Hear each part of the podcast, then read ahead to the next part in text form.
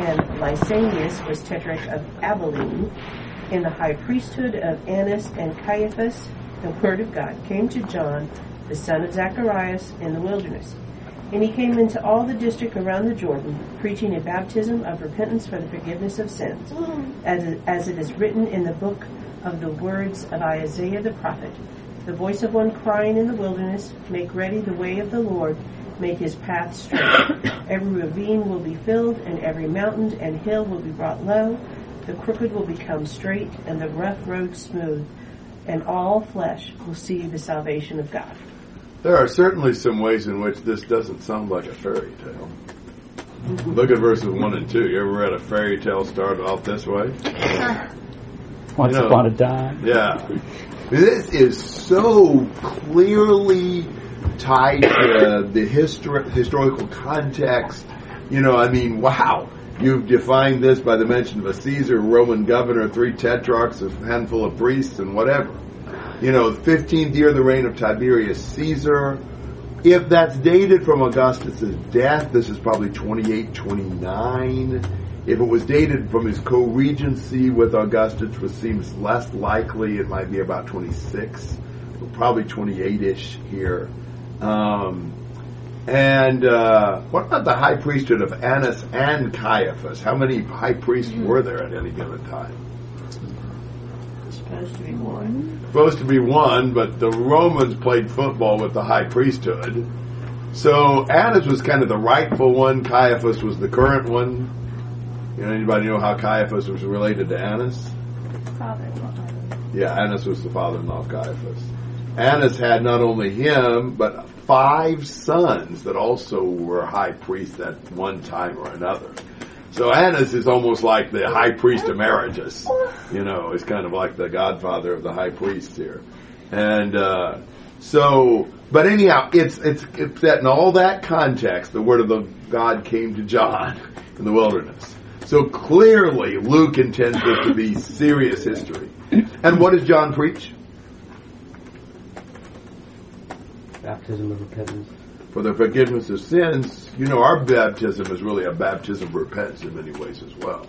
You know, the baptism that that is focused on making the decision to change our life. We die to sin. We're buried in baptism. We rise to walk in newness of life. That is a baptism of repentance. And, um, you know, he was a man who cared enough to confront. You don't preach repentance without confrontation. Now, the whole point of John doing that was to be able to do what?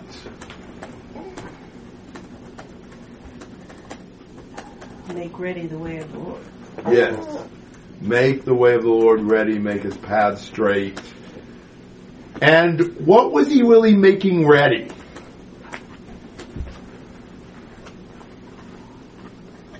Well, he wasn't building a new interstate. He was not. Right. He was making what ready? The people, the The hearts. People, that's exactly right. He's getting them to change their heart to be ready to receive Jesus. It's like a courier that's sent out to kind of, you know, get everything in readiness for the coming of this great dignitary. The Lord was coming in the person of Jesus. And, uh, people, the landscape of people's hearts needed to be radically altered so that all flesh will see the salvation of God. Notice the emphasis on salvation and all flesh. God, God, this salvation is not just going to be a Jewish blessing. God intends for all to have access to salvation in Jesus. Thoughts and comments? With all the date things, when did the date, like, when did they switch from BC to AD? Because it wasn't actually when Jesus was born. No, it wasn't. They didn't oh. know that Jesus was born and that was going to switch the date thing. You know, so Right. yeah, that would have been wild. Yeah. Six hundreds, I think. Six, six or eight hundred, something like that. There was a monk somewhere who said, "Hey," and instead of instead of uh, From the date of the founding Rome, right? yeah, Yeah, well, yeah, that's what I was asking. What it was based off of. Yeah. So, but but so from the instead of that to start dating it based upon the birth of Jesus, only got off a little bit. Yeah. yeah, and instead of saying, you know, the the fifth year of the reign of Henry IV or whatever. They didn't call it. They always did it relative to, To the, some. the foundation of Rome, I think, was what was current at that. well, I mean, before they, like, what did they call it? Like in this time, they would have said, you know, The certain year of the reign of Caesar or of Yeah. the, or, or of the found, founding of Rome, if you wanted a more. and before that, and the people there would have been another Right. dating And It's system. always That's correct. based on When was something. Rome founded? counting up from zero. Um, So whoa, I don't remember. So the per- the monks just got off on when Jesus was born, and that's why he was born in six Yeah. BC or something weird. so the nations. guy missed the guy missed a couple kings or emperors or something. I mean, you you have the examples of that in the in the Old Testament books, the kings of of two nations talking to each other, and it was in the sixth year of so and so, and in the twelfth year of so so they dated their. You know, inter, international commerce probably wasn't very. In the sixth year of Hezekiah, which was the fourth year of Right. whoever. Yeah, so you have, I mean, w- once Rome took over, things were more systematized by Rome, and the Roman Empire. But yes, you're right. I mean, you had various dating things. And then you have even more complications because you have accession year and non-accession year dating methods. And you have the calendars starting at different times in different places. You got quite a headache when you're trying to synchronize all of that historically. And, and calendars that don't have the appropriate number years that don't have the appropriate number of days. Yeah. The, what was it? The year forty-four that had four hundred and forty-four days because Julius Caesar decided we're going to get the solar and lunar calendars synced back up, and to do that, we need to add another eighty some odd days. That's, so- infor- that's new information for me. I It was called the realize year of confusion, whatever year it was, because it was just yeah. So, then it got off again. One of several, I was doing. Why doesn't another monk like come back and fix the calculation error well, the because I mean, the truth is, none of us really knows when Jesus was born anyway. How are we going to fix it? And once it gets established, it's just not. Well, I thought- But how is the monk special enough to establish it? I don't know. Don't ask me. Which also, you know, when you really think about that, people that get all upset about the year 2000 or, you know, like something like that, something special, it's just a random number pulled out of the air, right. You're right. pretty much. It's Yeah. like, oh, well, that's, that's something, you know, really special about that The millennium is not exactly the millennium, Right. you know, Right. Yeah. So all except for computers, but that's another story. So back to this making ready the way. What was that necessary? What did it do? What would have happened if he didn't? And wouldn't that have been a good thing all along? Well, I mean, I think he is getting people prepared spiritually and with their focus for Jesus to come. So I think he is paving the way, and there's probably more people who listen to Jesus more quickly and with a more humble heart because of John's work. Um, and that's the way God wanted. He wanted there to be a forerunner. I mean, it's kind of like I mean, we would do that for a, like a visiting dignitary. You know, you're going to send, uh, you know, entourage ahead to get everything ready. You know, get the carriage ready or the ride and the hotel and the, you know, whatever. Um, I mean, we even do that if a great singer is going to be on stage. You got the warm up bands and you know things like. That. So I mean, it's kind of like it's, the, before the Lord appears. You know, there's going to be somebody getting things ready for His coming. So it's just somewhat announcing that uh, he is here, he is coming, because he was also, you know, teaching the same thing that Jesus began teaching.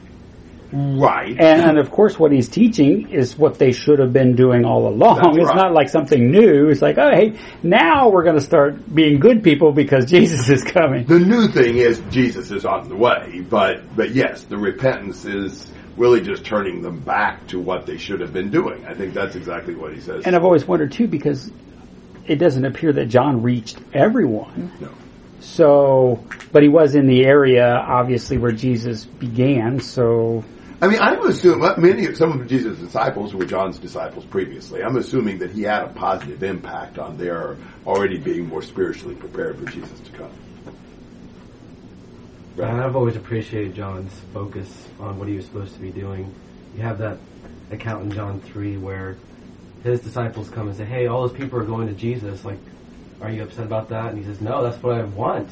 You must increase, but I must decrease. Like, I just always appreciate his humility. Like, I think it would have been tempting when you get all these crowds together that, you know, he would get really into that, but he wanted people to go to Jesus. Yeah, that is amazing. Yeah, because you know we we covet that personal status and following, and yeah, he was very much single-minded on glorifying Jesus and and getting people ready to be attached to Jesus. You're late.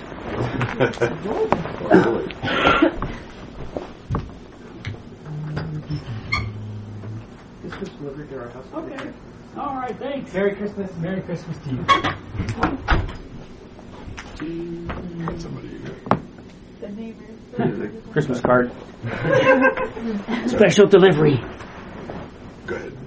Um, I was going to say, going back to all of the dates there in, in the first couple verses, it's one of the hallmarks of Luke's gospel and Acts that he does tie things back to secular history. He really does. and it it's another proof of the reliability of it because if you were to go look in secular history and find out that Pontius Pilate was never governor during the reign of Tiberius Caesar, you would really have to start to doubt whether this guy Luke knew what he was talking about. Right. And all of every one of those names and places and titles it just embeds the story more deeply into reality, uh, which I think is. He did historical research. I mean, that's what he said he did to begin with, and yeah, he did. So he's writing as a responsible historian, you know, trying to give us the story of Jesus in a clear way.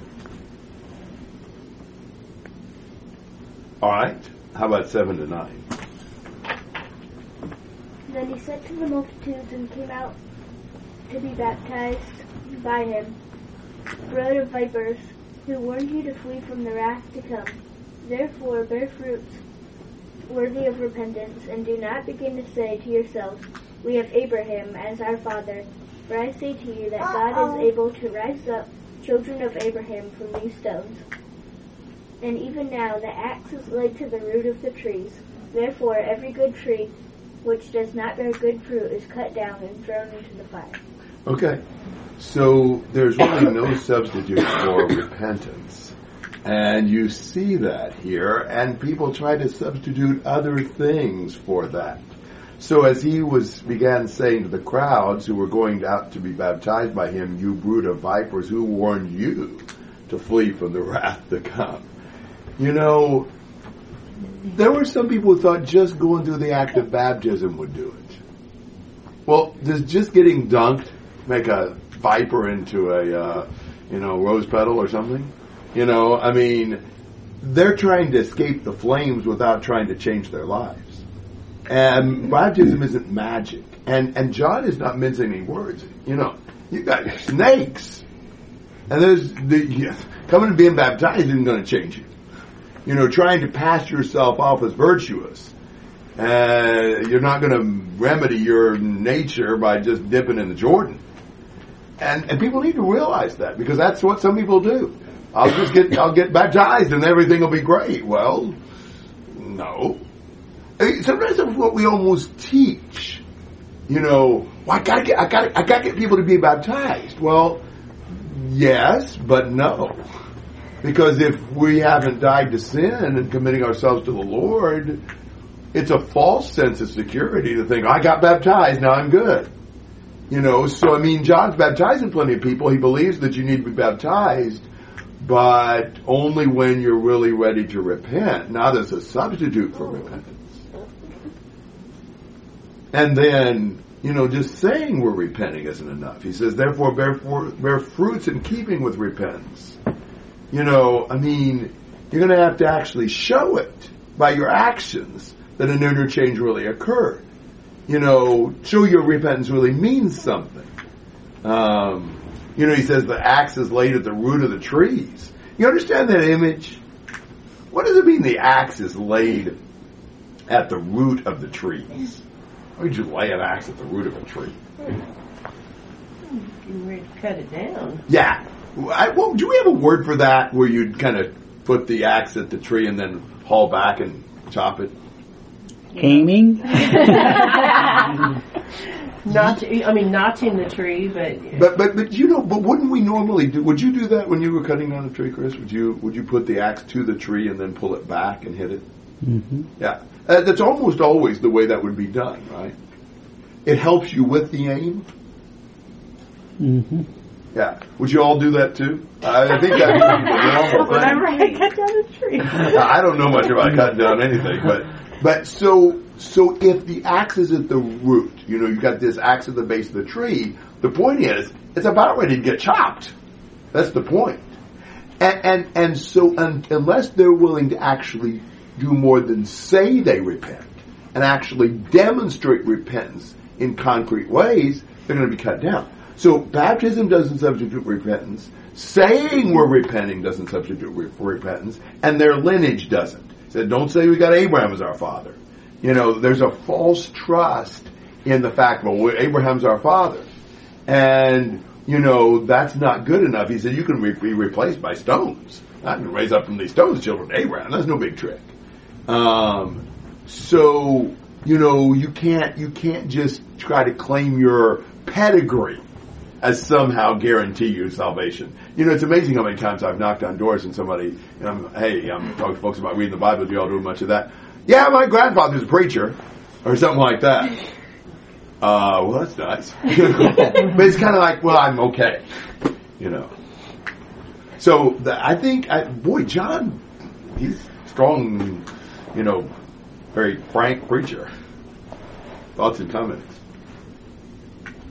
So there were people who were actually teaching this stuff, like repentance really isn't that big of a deal, or is he addressing people who are actually not repenting? Like, I think he's addressing people who are not repenting.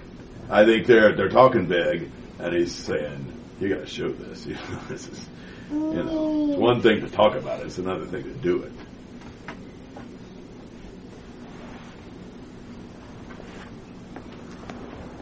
Ten to fourteen.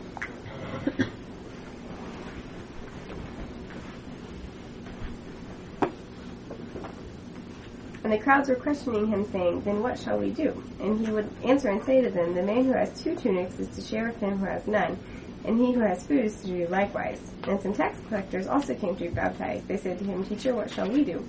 And he said to them, Collect no more than what you have been ordered to. Some soldiers were questioning him, saying, And what about us? What shall we do? And he said to them, Do not take money from anyone by force, or accuse anyone falsely, and be content with your wages. Now, do you see what John's doing right here?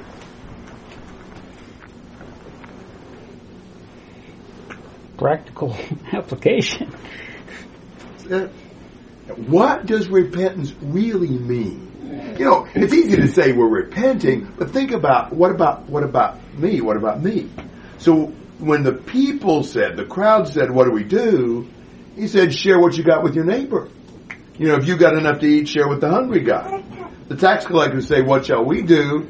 He say, "You know, you need to be honest and fair," which was not particularly common. Someone has said that an, an honest tax collector was in principle a starving tax collector. You know, so, but that's what he says to be. Well, so, the soldier said, he said, you know, don't extort money by force, don't blackmail anybody, be content with what you've got, you know, so don't shake anybody down and be happy that the Lord has given you what you've gotten. But, but the point is, for every group, repentance means changing something in their life. You know, what would Jesus say to you? You know, what would repentance mean in your life? What are we doing wrong? You know, and, and we can't just keep going the way we're going when we're doing wrong. And so, you know, it's helpful when somebody comes to, to want to be baptized, to actually talk with them, okay, what is that going to change in your life? You know, what will repentance mean for you in your own situation? You know, I mean, maybe I'm not quitting drinking because I'm not drinking but maybe I'm stopping lying because that's what I've been doing, or whatever. Think about what are you going to change to repent, and so that's what John's really trying to get them to do is stop and think about here's what this means. He doesn't just preach repentance in general; he preached specific repentance from specific sins that are common to these groups. Thoughts and comments. this is part of the making ready the way. I think it is. Yep. They're not like particularly difficult or like great um, things that he told them to do. You know, like they're just kind of like in the sense of you Yeah. know what I mean. Like they're good because they're good things, but they're not like really difficult or like oh I never would have thought Yeah, of it wasn't it wasn't like the apostles, you know, leave everything and come follow me and you know Right. yeah, yeah. Yeah, I preach, agree. preach for the rest of your life and that type of thing. Right. Or go build a cathedral out of bottle caps. Or, Right. it's been done. Okay, anyway. right, like tear down this mountain with your toothbrush kind of thing. So, so, Exactly. but but you know every every walk of life, every situation in life, maybe has typical temptations that are kind of stumbling blocks for them. So it's kind of zeroing in on what are the typical sins in each group. What would be what would be your failings? You know, so you're right. You know, but it doesn't have to be a great thing. I need to straighten up whatever it is I'm falling in. Why did they listen to John? He preached the truth. he was kind of a novelty out there too. He seems to have been kind of a curiosity. But it's like they believed him. I mean, They did. they did. It's what? That's gotten some prophets killed. Yeah, well, it got him killed too eventually. But what did you have to say, sir? Oh, I was just to say, um, in all three of these examples, it seems like part of what he's addressing is greed. Yes. The first one, not as much because, I mean, if you only have two tunics, the idea of giving away your spare shirt is kind of, you know, that feels pretty radical. If you have 12, yeah, whatever. And the others all deal with money and, and force more so, but it all seems to be like that's one of the, the putting themselves before others, among other things, but the greed and, and mm-hmm. Well, and isn't that as big a problem that people have as about anything? You know, looking out for ourselves and you know mm-hmm. not caring about other people, and you- even you're trying to use other people for our own benefit. I mean, that's a typical thing. Other thoughts? He didn't tell the soldiers to stop being soldiers. That's right. Ow! Nor the tax collectors. Yeah. Right. Well, I'm like some would. There's some things in the Bible that would lead me to believe that there might be some bad things about being a soldier. I don't know. So, but then this would kind of counterbalance that because he didn't tell them to stop being a soldier. Well, I'm not sure how much you can go from that to say. I mean, I think the fact you didn't tell tax collectors to stop being tax collectors. Is it wrong to be a tax collector? No, I don't think so. Was it wrong to be a tax collector like most of them were? Yes, it was. I don't know that it's wrong to be a soldier. I'm not sure anybody would say it's wrong to be a soldier in principle. But there may be things soldiers typically do that be wrong. I mean, remember that being a soldier here may be nothing more than being a police protection. You know, I mean, they'd have soldiers stationed to, you know, keep peace and things like that. I don't know that this necessarily is fighting a war kind of a soldier that they would have. And we're, do we know if these were Roman soldiers or Jewish, like you said, Jewish cops on the beat, or uh, Right, and probably Jewish. well, we know later that there were some Romans who got the message, but Right. Right. So, yeah. Yeah, I mean, you know, in Brazil, I mean, one of the co- converts, he's retired, but he was a mil- military policeman. You know, the police force in Brazil, a part of it is military. I mean, he was a soldier, but he's a policeman. All right, well, I guess we can stop here. I'm not sure when we'll meet again. Obviously, next Thursday will be the year-end study. And I'm not sure when I'm going to see Jubilee, so we'll see about that. Yeah, we may